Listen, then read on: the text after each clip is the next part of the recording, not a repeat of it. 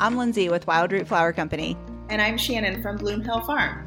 Over the last six years, we've leaned on each other as we grew our farms into the profitable six-figure farms they are today. Join us as we have real, honest conversations about life and business. I promise you will leave feeling inspired and your toolbox filled with tips you can implement at any stage in your farming journey. Learn from our mistakes as we talk business, marketing, and growing techniques to help you create the farm of your dreams. So let's roll up our sleeves and get the dirt on flowers. Okay, welcome back to another episode of The Dirt on Flowers. Thank you so much for spending your time with us today. How are you, Lyndsay? How was your farm week? It was good. It's it was it was cool and then hot.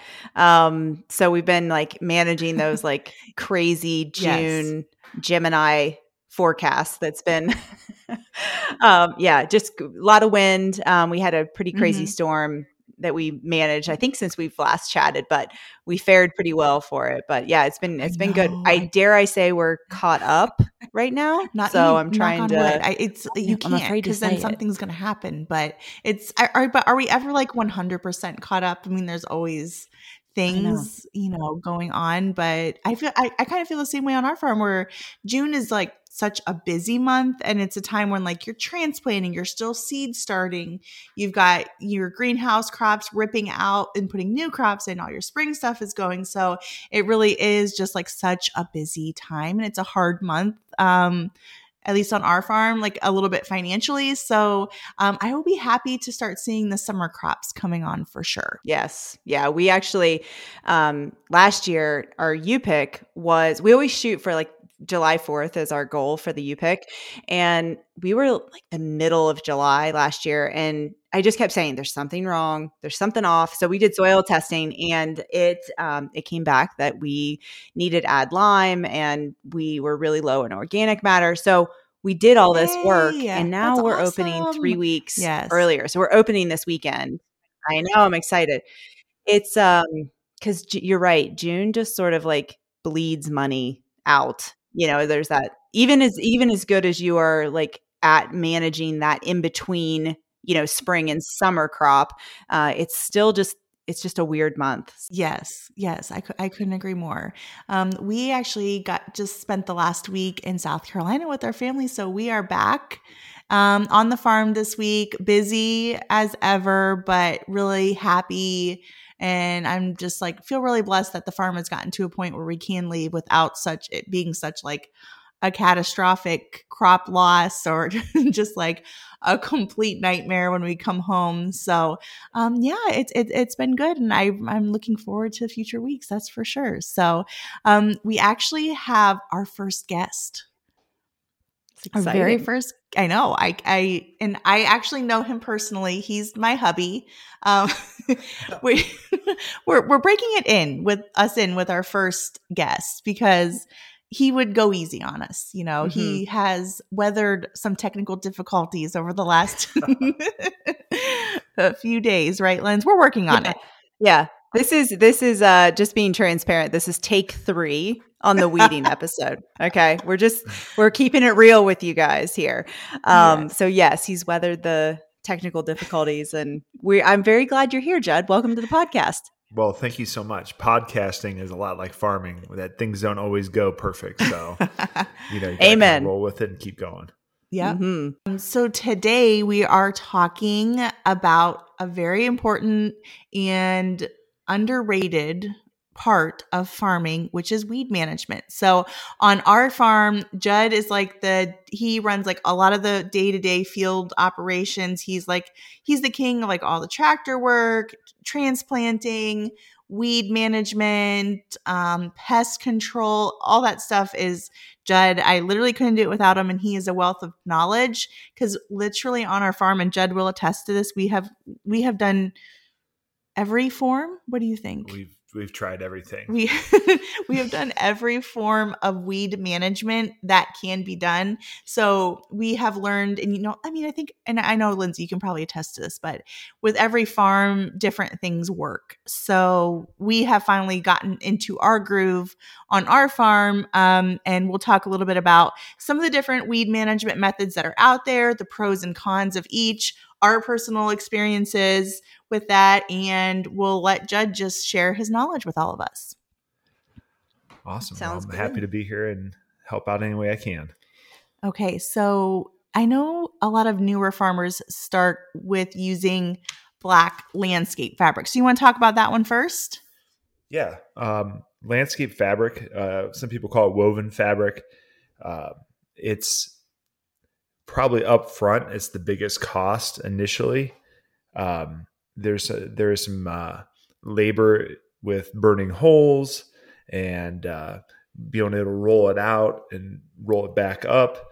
But what's nice about it is it has probably like the best weed barrier, and uh, it reduces the area that needs weeded versus just going into bare ground.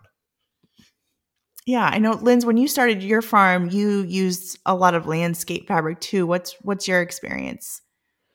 Yeah, when we uh, when I first started it, that was all I used was landscape fabric, and I found that um, because I think that's what you see everywhere, you know. So when I was yes. first starting, I was like, okay, this is what I have to do. Um, but there was a lot of it seemed though that the plants were stressing a lot, um, and when you guys were talking about different types of weed management, I actually manage my farm differently based on soil type. And I think we're going to dive into that a little bit later. But um, so I have completely eliminated the fabric except in one bed that was a hay field and still gets, has pretty, um, I would say a pretty heavy weed seed bank in there. And so we still use it to kind of reduce that. And I also use it in our U P I C um, because we do a lot of direct seeding down there. So I don't, the the plants, once they like come up and direct seed, they, they aren't really stressed like a transplant does, I think, in that fabric. Um, but yeah, I, I kind of have a love hate with it because there's definitely, like Judd was saying, there's some higher upfront costs to it, but you know, there is that long-term investment that you have year after year, reduce labor with weeding.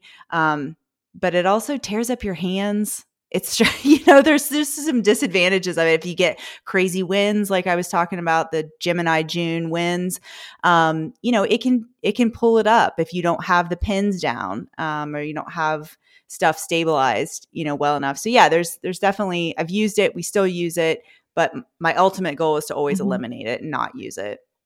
Yeah. Yeah. Um, When we started out, we did not do landscape fabric. We uh, we started out mostly doing plastic, uh, biodegradable plastic, which we still use. But uh, fabric for us, pretty much at this point on our farm, is just used for perennials, mm-hmm. mostly peonies. We have about twelve hundred peonies on our farm, and they're all in black, uh, black fabric. So we pretty much just use it at this point for that. Um, One of the reasons why is because obviously for us starting out, we only had so much money right. and the fabric was, a, you know, it, it was, it, it seems like it as a tendency when you're a new farm, the things that gets the least amount of attention is weeds and uh, handling weeds. Cause you buy your seeds, you buy your dahlia tubers, you buy all these fun things. And then all of a sudden you're like, sometimes weeding is, is a little bit of an afterthought. Mm-hmm. And I think that's why a lot of people will struggle with it initially. Mm-hmm. Yeah, absolutely. And we burn holes still, depending on what it is. So we still use like our little handheld torch to burn holes. And then on some of our stuff, we'll like cr- make an X. Something right? that something that's going to continue to get bigger. Like I mentioned peonies. When you first get your bare root peonies, like you have only a couple eyes and it's a very small hole. So we will make the holes, we actually cut it in an X. So it'll look kind of like a square. And so and it'll have flaps on it. So we'll we'll put the peonies in there. And the idea is it has less surface area to um, get weeds in. Mm-hmm. So at, so next spring, as the peony comes up, comes, comes up the uh, we just cut them a little bit bigger to allow the peonies to get up. So the first year we took our torch and we cut a huge Uh, hole in the, mm-hmm. in the fabric, and we were just fighting weeds like crazy. So yeah, that's why still I, are we, in those sections. Still are we in still that patch. Are. Yeah, so. yeah. Okay, so yes, I mean landscape fabric is a great. It has a higher upfront investment, but you are doing some labor saving, and it lasts. You know, it, like that plastic as well, like mostly like ten year yeah, fabric. I would whatever, say so. It's the least maintenance of day to day weeding, mm-hmm. but I think it kind of bites you on the end of the season when things are like you're trying to put the farm to sleep and put your cover crop in and get your dahlia tubers up. Then that's when you have to cut all the, lift it up, and, and then the weeds are getting in the way when you're lifting it up. And then you have to have some place to store all that fabric. Right. So that's, mm-hmm. that's the downside. To me, the downside is, is the end of the season. Yeah. And I, I think too that the other thing, like you're saying, Judd, with that, like the end of the season piece, but it's also if you're flipping your beds. So if you're using that in early season with like spring crop, and then, you know, it's a lot of on, off, on, off. So that's where, um, you know, it kind of ties into when we were talking about direct seeding, and you were just mentioned about, you know, you, you have these dahlia tubers and your seeds and you're so excited, but it's like, you're really just, it's labor management and weeding. I mean, it's so much of what we do is weeding. Um, and so it's like finding whatever is going to be the most, um, you know, cost efficient, which means like for our time or our employees' time, whatever it is. But yeah, that the, there's definitely some advantages to that fabric. And I think if you're starting out and you're trying to, to manage the, you know, how much work is this going to be, that's definitely one way to go, especially if you have a lot of weed pressure. But if you're going to be flipping those beds, it's definitely labor intensive to to go through and pull up the fabric and put it back down and and all of that. So you mentioned you guys started with black plastic, went to landscape fabric a little bit, but then you're back to plastic. You want uh-huh. Can you talk about what that prompted that decision? Well, we originally had black plastic, and then we we basically used our fabric for our perennials. We we never really put annual production in that. But after black plastic, um, we had some issues with making the beds full and tight enough, and then the plastic was flapping. So I uh, started using uh, cultivation in the bare ground. And there were some problems with that. There were some pros and cons with that. But the black plastic, if you guys, you guys want to talk about black plastic. Yeah. Mm-hmm. Okay. Yeah. Which one do we use now again? The biodegradable black plastic. Yes. Bi- BioGold, I think. Yes, is the kind of, yeah. Um, so the reason I like the black plastic, okay, is we have a small tractor. It's a thirty-two horsepower. It's a John Deere. And I basically got the smallest tractor I could get away with, with doing, using the mulch layer. And we have a Knoltz R B four forty-eight. And it makes a raised bed, lays the black plastic, and lays the drip tape it, and covers the sides all in one pass. So um, if you have all your bed prep done, it could literally, you could, you could, our one hundred fifty foot rows, it'll take me a minute or two to lay one row. So, but the big thing with the mulch layer and laying the plastic is bed prep. It doesn't, it likes a real fine, loose soil for doing that. And the advantages of the black plastic to me is um, it's, Actually, it's easier to um, flip beds. So the biggest thing I'm dealing with is drip tape. So at the end of the year, I go through and I brush hog all the crops down, and then I lightly till the surface of the BioGold, and it breaks up all the roots. And I go through and I hand pull up the drip tape. And then after that, I till the rest of it in. And by the spring, I don't see any black of mm-hmm. the BioGold. Yeah. So that's the advantage. And obviously, uh, the in-row weeds, because when I was cultivating, I had a big issue with in-row weeds. So that's, that was the draw for us. Yeah.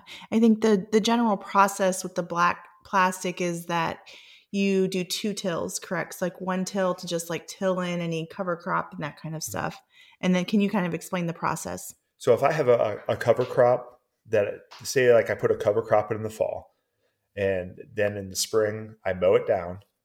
And usually one good rototill will break that up. And then I will let that sit for a week. And at the next week, I will go through and rototill it again. And what it does is all that um, organic matter that you ro- originally rototilled in, like being out in the elements, the sun, the wind, and all that stuff, it helps like kill it down. And so when you come back through the second till, it's more, it, it rototills up finer. Mm-hmm. So that's why I go back through the second time. Yeah. And um, so when we're planting, so he'll lay the black plastic bed and it already has the drip in it.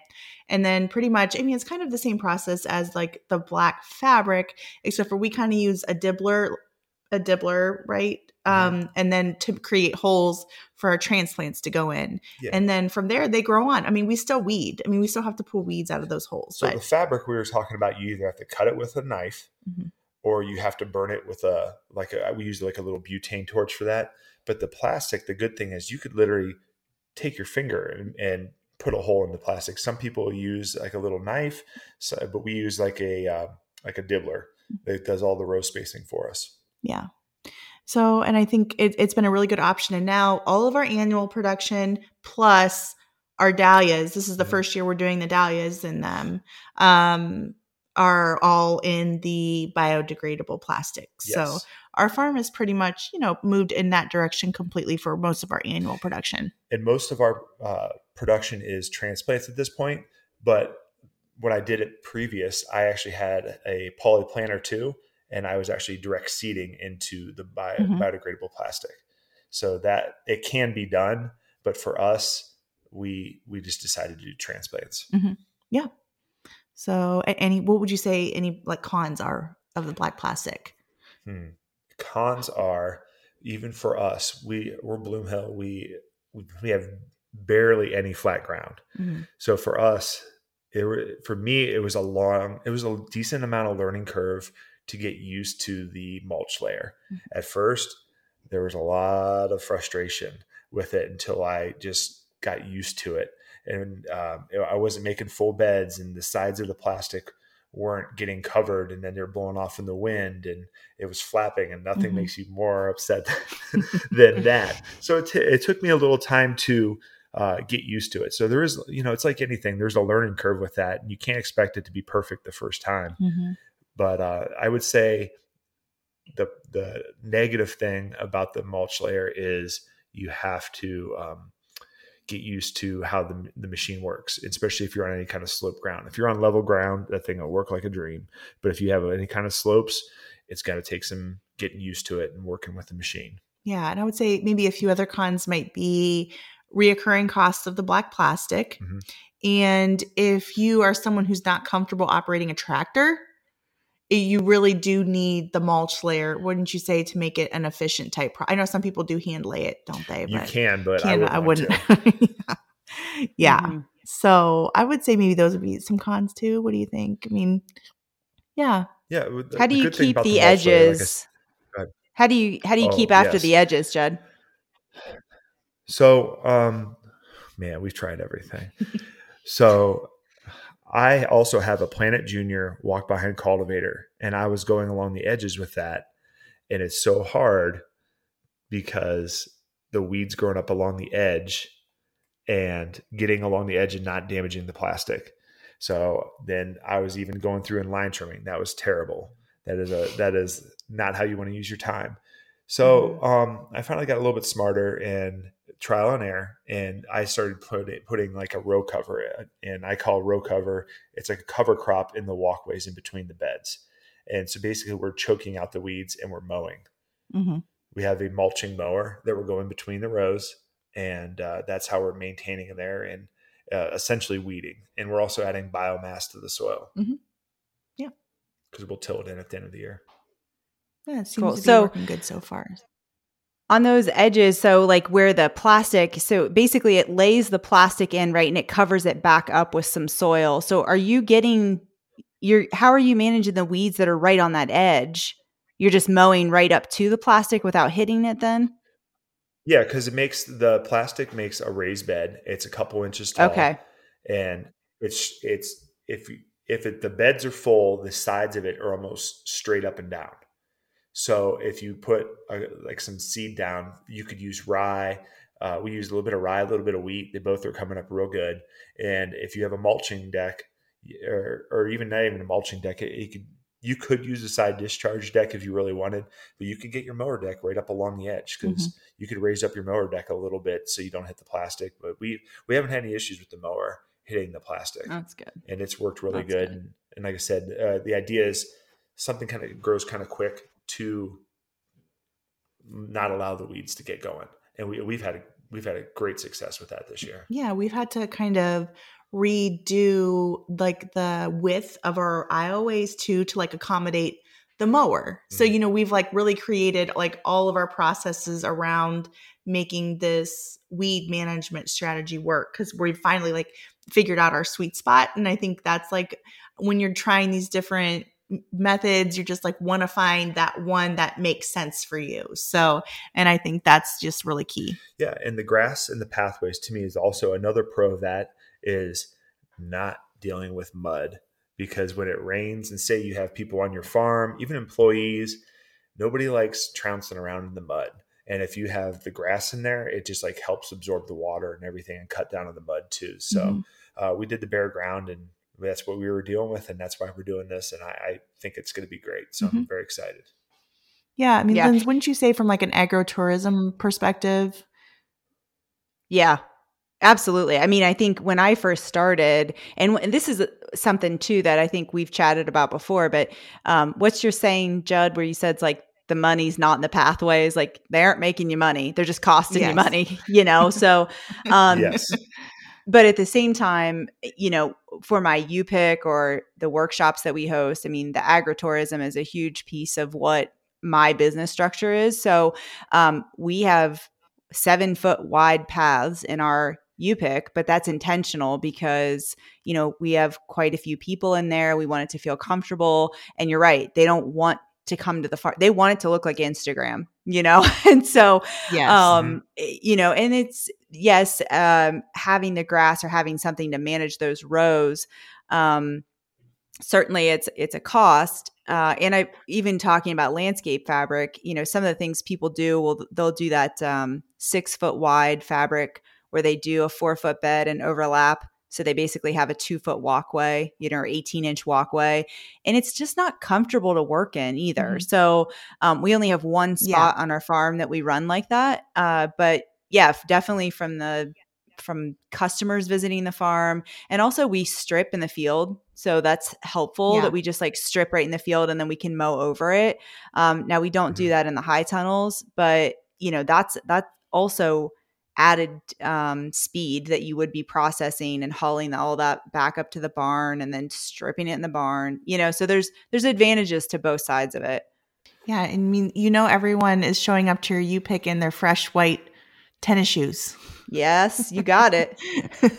and, and even those pathways, like you, like you were saying, the different sizes and everything, by the way, ours are four foot in between the, the beds, and our beds are thirty inch beds. It makes the thirty inch raised bed.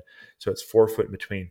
Trust me, you could mow faster than you could run a rototiller behind there, a wheel hoe in between there, even mm-hmm. the walk behind cultivator. So it's a, it's an efficient use of time. And like you said, the money's not in the pathways, but it's kind of like finding that balance mm-hmm. between comfort, looks, and practicality of it. So it's just, it's, it's a tough thing to, to decide for your farm, but everybody has their own needs. Yep. Um, so next up, I know you had mentioned that we ran the Planet Junior cultivator. Um, do you want to explain like a little bit about that, both like hand cultivation plus mechanical cultivation? What's the difference and what are the options there? Okay. So after our, my first go around with the, the bioplastic that I was very frustrated in, I had lumpy, cruddy beds. So I got the idea to do bare ground. I read up on it and I started watching videos on Planet Juniors, and I thought it was a very uh, efficient, clean way to do a farm. So we switched over at that point to thirty inch beds, but we did everything on a, uh, it's a three row grid. So there's fifteen inches in between. So between the left side and the right side, there's one row in the middle, thirty inches.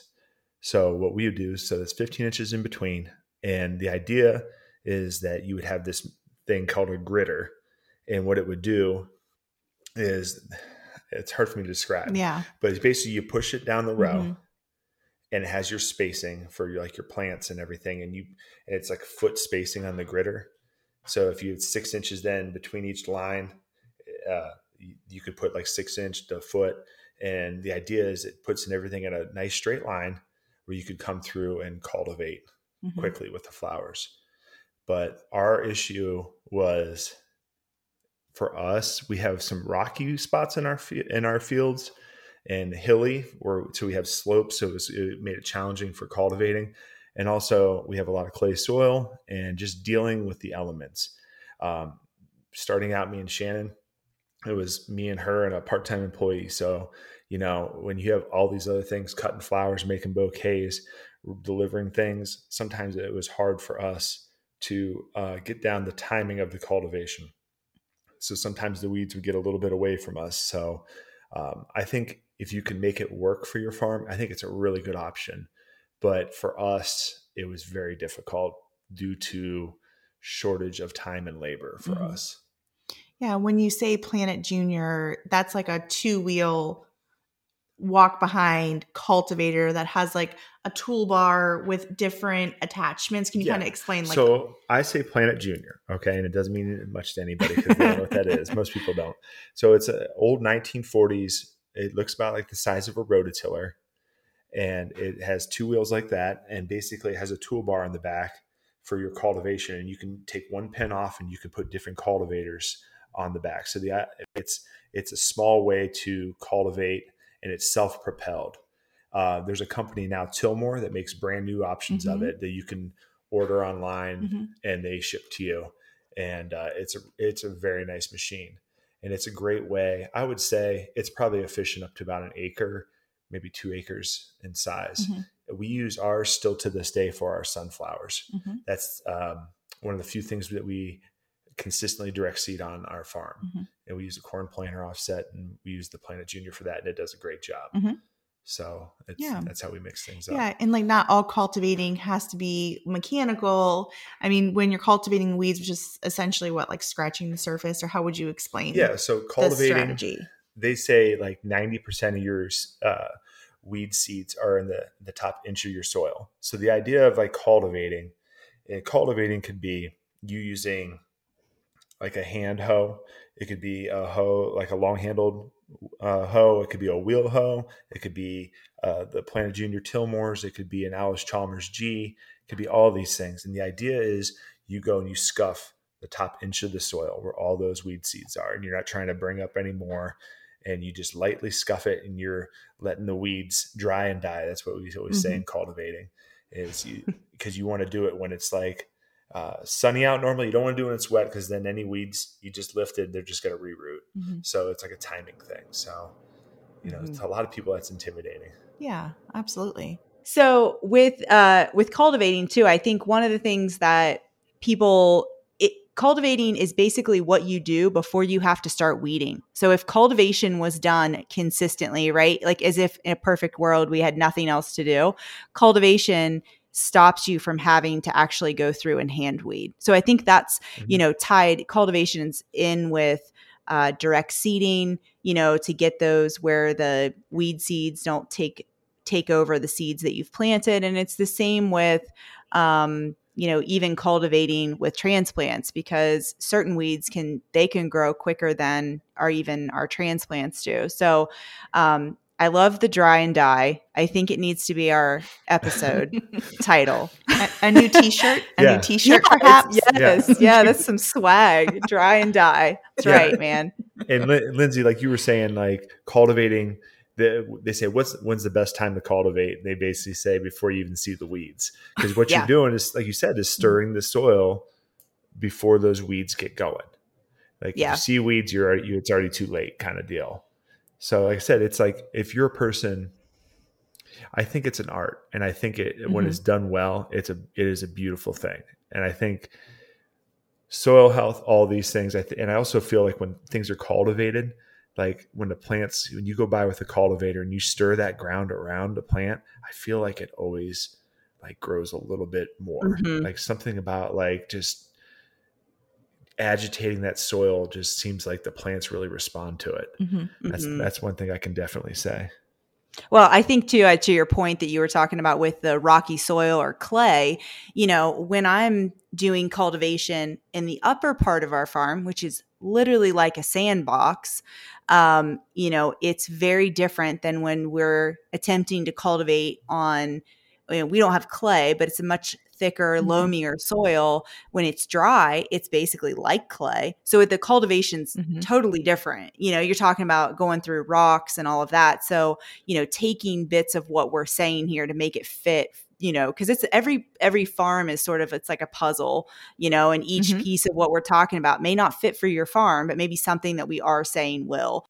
Like you said, it's like a lot about soil, like like how your soil is. If you have a lot of rocks, maybe you don't want to go through and cultivate. Maybe uh, the fabric's better for you. Mm-hmm. You know, it's just like you, like like Lyndsay was saying, she has different sets set up for different spots on her farm. We do all different ones on ours, and there's a reason why, because mm-hmm. you know, different elevation changes, soil changes within a couple couple feet sometimes, and it's just like you just have to be in tune with your soil and, and try things. Mm-hmm.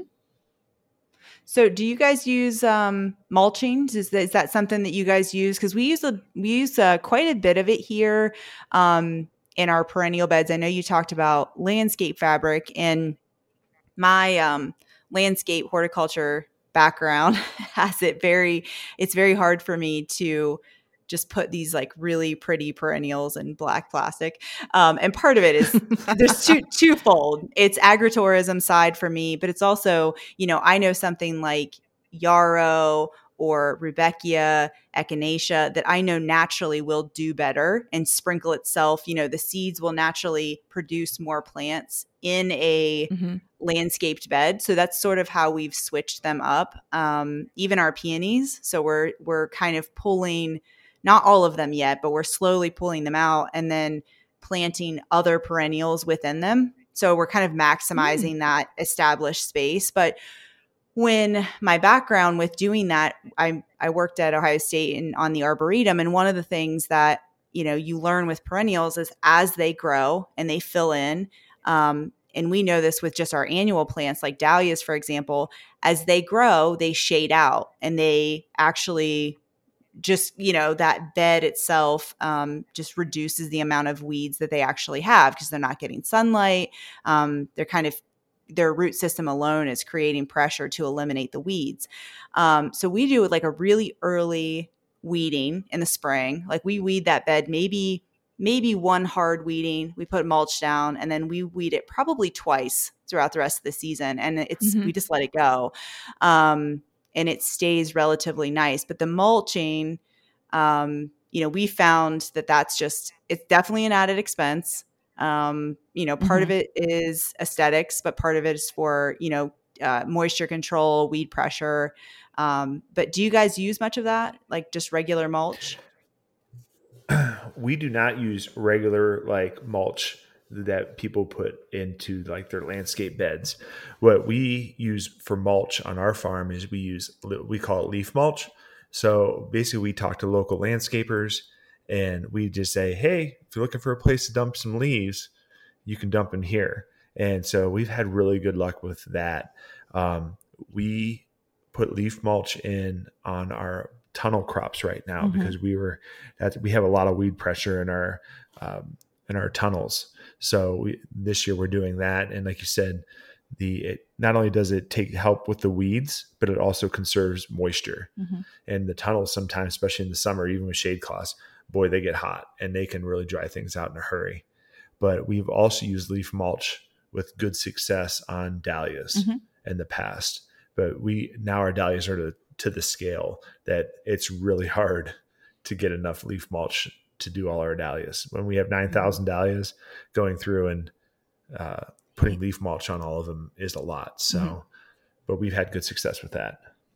Yeah. Yeah. And that's the, um, the leaf mulch, we actually use that for like compost. We mix it in with our compost too. We get, okay. except the landscape company, they like want money for it. I don't, I don't know. They're just different around here. Maybe I need to just be like, hey, put it out of my homeowners. I traded some dahlia tubers for uh, some leaf mulch last year, so that's amazing. I, yeah, I think I definitely made out in that deal. Oh, for sure. Yeah, for sure. Um, so, Judd, if somebody's starting out and they have intense weed pressure, let's say they have a hay field and they can they now have a farm that they're farming on the hay field.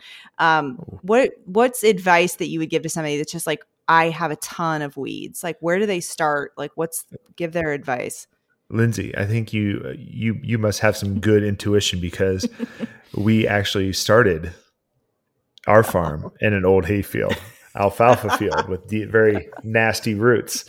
So I can definitely give some advice for that. So in a perfect, perfect world, mm-hmm. the what you would do is in the fall, September, maybe even late August, you know, just depends on where you're at. Um, a couple weeks before frost, you want to till up whatever section you want, and you should put down a cover crop, something that is really going to choke out the weeds in the springtime.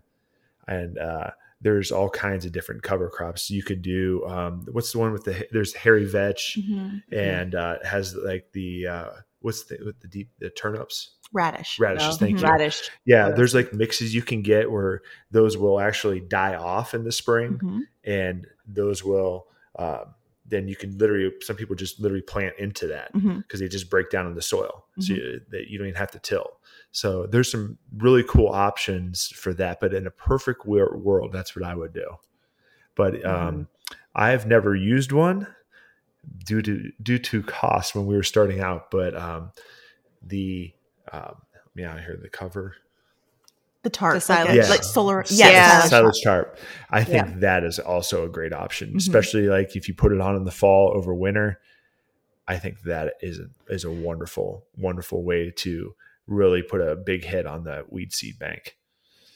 The uh, on those with that silage tarp, the the trick with the silage tarp on those, I think that we we use those too, but I think part of the issue with it is that people aren't leaving them on. They need to be on basically during summer months. So it's really this like year in advance or like, you know, like make sure they're planning because it needs to get where it's hot enough to actually kill mm-hmm. the weed seeds. And I forget what that temperature is. Um, it's I'll I'll see if I can look it up here while we're on here. But I, I want um, to say it's like one hundred eighty or something yeah, like I think, that. I, I was going to say Judd one. Okay, I was going to say yeah, one forty, but eighty the other yeah. day. Yeah, I think so. I think it's it, it does have to get hot enough. Yeah. yeah. So I think that, but we've been using that. Um, like pretty consistently to like flip a new bed. So when we know we're going to add a new space, like each year, we just move it around and it's, it really does work. The only thing it doesn't kill is um, nutsedge. It just like comes up. It's like, hey, I'm still here. like I still, I'm still uh, going to take over the rest of this bed. So um, nutsedge is the only thing that it just seems to thrive underneath of that stupid thing. yeah. There's certain things, even like thistle. Yeah, I mean, it's just yeah. tough to kill. I just feel like even with weeding, I think that we have to, as farmers, like develop some type of tolerance, like some level of tolerance with the weeds. Like it's never going to be one hundred percent weed free. You just have to figure out at what level we you we can try tolerate. To shoot for ninety-five. We say ninety-five is good enough, you yeah. know, because like if you you could literally get lost in weeding where yes. like you're sitting there meticulously pulling every weed, but it's like yeah. you're not make honestly you're not making any money when you're pulling weeds. And mm-hmm. if there was one magic pill to weed control, everybody would be doing it. Mm-hmm. But there, but mm-hmm. that's that's why we ultimately say like, hey, try a couple things. You know, mm-hmm. try what the best things for you, and like it is worth your time and money to invest in a in a good plan. Mm-hmm. And like like I said, we didn't get a, a silage star because cost. Yeah, you know, and yeah. like that's usually. When you have X amount of dollars starting out, it, you know, you're going to buy all your seeds. You're going to get all the different varieties you want to try. Mm-hmm. And that's okay. It's good to be excited. But buddy, when the weeds start coming, you, you don't want to be out there pulling weeds that are a foot tall. You're, you're not going to be making any money. You're not sowing any flowers. You're not making any bouquets. You're not doing any of the fun stuff you want to do. Weeding is not a fun thing, but it is a necessary thing. Yeah. And it's finding that sweet spot, I think, between It, your crops thriving and being happy and not obviously be overrun, but not overdoing it. Because I mean, we've had um, like just talking a little bit about labor management with, you know, with weeding, we've had employees who are like cr- just, you know, super detail oriented, and it would just like take them forever because they were just like every like every tiny little weed. So I feel like that ninety, ninety-five percent is like, hey, we're like grabbing the big stuff, you know, managing that, like the expectation for us as employers to the employees, you know, is like a learning curve for everybody. So. All right, Judd, do you have any favorite tools? Favorite tools. There's, you know what, there's so many different ones because I love my mulch layer because uh, at this point, I just, to me, it is just like an instrumental part of our farm. Like we, it just does so much good for us. Um, but I really like, we have like a wire weeder mm-hmm. that we got from Johnny's, and that is like my hot to trot weeding tool, long handle weeding tool. Mm-hmm. Uh, you know, that I would say that's my favorite, like a, a wire weeder. Mm-hmm. And I also like my Planet Junior, and I also like my Nolts mulch layer. Yes. I've learned to love it. You know what? With those attachments, you just have to tweak. I mean, honestly, I will say, like, you know, the reason Judd has been successful in everything that he's done is because he's like, he's willing to pivot, to make changes, to like try it a different way and not get hard, get down on himself. Like he's always like looking oh, to make it better. There's times I got down on myself, but it, but it's like yeah. that when you're, when you're starting out farming. You know, and you, you're crazy enough to do it because, you know, if you ask your anybody in your family, they're going to think you're nuts for starting a flower farm. Don't listen to them. But, you know, you have to be willing to take some lumps and just keep putting yourself out there and keep trying and just listen. It's like a relationship with your soil and your farm.